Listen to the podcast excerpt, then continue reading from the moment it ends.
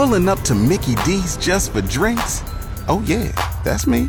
Nothing extra, just perfection and a straw.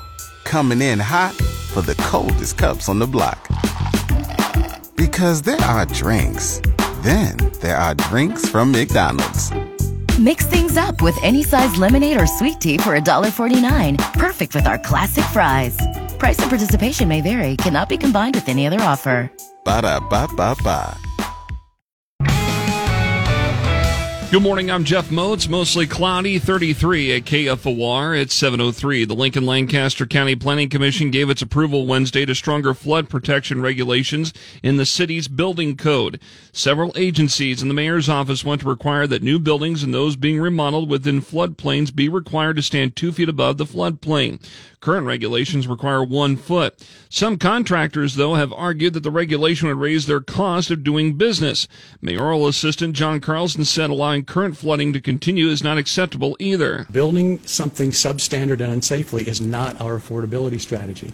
We need to build it safe. And in response, we've been budgeting and developing affordable housing and other housing resources to help people close those gaps. Carlson said much of the extra costs would be offset by lower flood insurance premiums. The proposed regulations go before the Lincoln City Council in December for a final vote. A 70-year-old rural Malcolm woman was arrested Tuesday after the Lancaster County Sheriff's Office did a follow-up on a September 13th dog bite case where a delivery man was bitten and unsanitary conditions were found at what was an unlicensed dog breeding facility.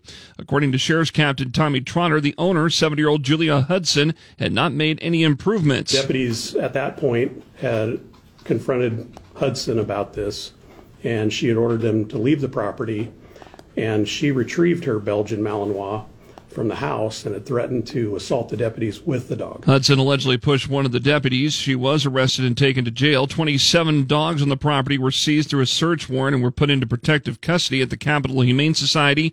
Trotter says in that September 13th incident, Hudson could not provide proof of a rabies vaccination for the dog that bit the delivery man. KFOR News Time is 7:04.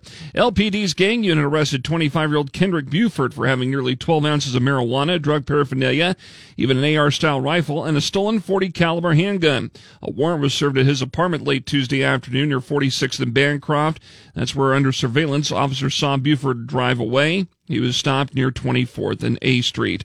Former Nebraska State Foster Care Review Board Executive Director Carol Stitt has passed away. She had been diagnosed with Parkinson's disease 4 years ago and was in hospice when she passed away November 9th. Stitt was 68 years old. The Things They Carry Ruck March got underway early Wednesday morning between the University of Nebraska-Lincoln student veterans and the University of Iowa Veterans Association from Memorial Stadium to Kinnick Stadium. It's to raise awareness of veteran and military member suicide. Rucking is divided into shifts of roughly 20 miles apiece, and those participating are asked to carry 20 pounds of personal belongings to honor the 20 veterans who take their own lives every day. Team Nebraska will hand off the football to Team Iowa this Sunday in Menlo, Iowa. The game ball will be delivered to Kinnick Stadium November 25th when Nebraska plays at Iowa.